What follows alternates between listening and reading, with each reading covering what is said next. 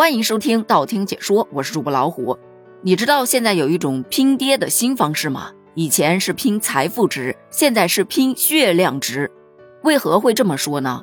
那是有一名网友，他发了一张截图，截图上面显示他孩子所在的幼儿园老师在微信群中提醒家长们，如果孩子打算九月份上小学的话，家长就要提前做几项准备了。其中最重要的一点。就是现在的各公办小学都是采用积分从高到低择优录取的。换言之，就是现在家长们就开始可以攒攒积分啦。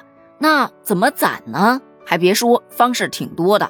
首先，你可以选择参加无偿献血，每一百毫升就可以得两分，每次最高可献四百毫升，得八分。再隔半年就可以再次献血，积分可以累加，最高献三十分。另外，在当地参加造血干细胞采样可得十分，完成造血干细胞捐献的当事人可得三十分。参加政府部门组织的纯公益志愿者服务，一次达两小时以上得一分，最高可以得十五分。向慈善机构捐赠满一千元得两分，最高限二十分。老师表示，希望各位家长高度重视，积极行动起来，为了明年孩子能顺利入学做好充分的准备。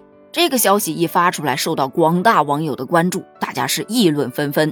后来就有记者前去探访，发现居然是真的。该地教育局的工作人员就告诉记者，最近三年，我们对于新市民的孩子在当地上小学都是采取的积分入学政策，明年也将采取类似的政策，只不过每年的具体政策都有所不同，但大体原则是不会改变的。家长为孩子申报学校之后，学校将根据家长的积分，按照从高到低的顺序择优录取。对于没有被申报学校录取的孩子，教育部门将会发布还有空余学位的学校信息，供这些孩子选择。这些学校也会再根据家长的积分，从高到低进行录取。这一下子，很多网友吐槽：“呵呵，又给了我一个不生孩子的理由，少生不生，幸福一生，太卷了吧！”贫血的家长该何去何从啊？喂，这真是犹太人看了都要摇摇头，简直遥遥领先了。但与此同时，也出现了很多不同的观点。有说差不多得了，叫你献个血，整得跟牺牲很大一样。真用血的时候，你又呼朋唤友的到处求助。现在社会人人都自私，很少参与社会公益。其实只要大家都献出那么一点爱，哦不对，一点血。就能够救助到更多的人，同时还能得到回报，也就是给孩子积攒积分，何乐而不为呢？非常支持这种鼓励公益的做法，但也有说这是在拿孩子绑架大人，好吗？以前上学是要钱，现在不仅要钱，他还要命啊！对于单亲家庭和贫困家庭来说，你是让他能献出血来呢，还是能捐出钱来呢？再说了，献血他不也有条件吗？那些不符合献血条件的人可不在少数。最后就因为缺了那么一点献血的积分，让孩子上不了好的学校，这简直毫无公平可言嘛！第三种观点则是说，以前孩子上小学要入学考试，以成绩来录取，现在不让搞什么入学测试了，却改成了积分录取，从卷孩子卷到家长身上了。那家长们为了让孩子有更高的积分，不得又是捐款又是献血的呀？这势必就会导致恶性竞争，对家长来说。又要干活养家，还要拼命捐血，还得捐款，才能给孩子一个美好的未来。可家长的美好未来呢，在哪儿呢？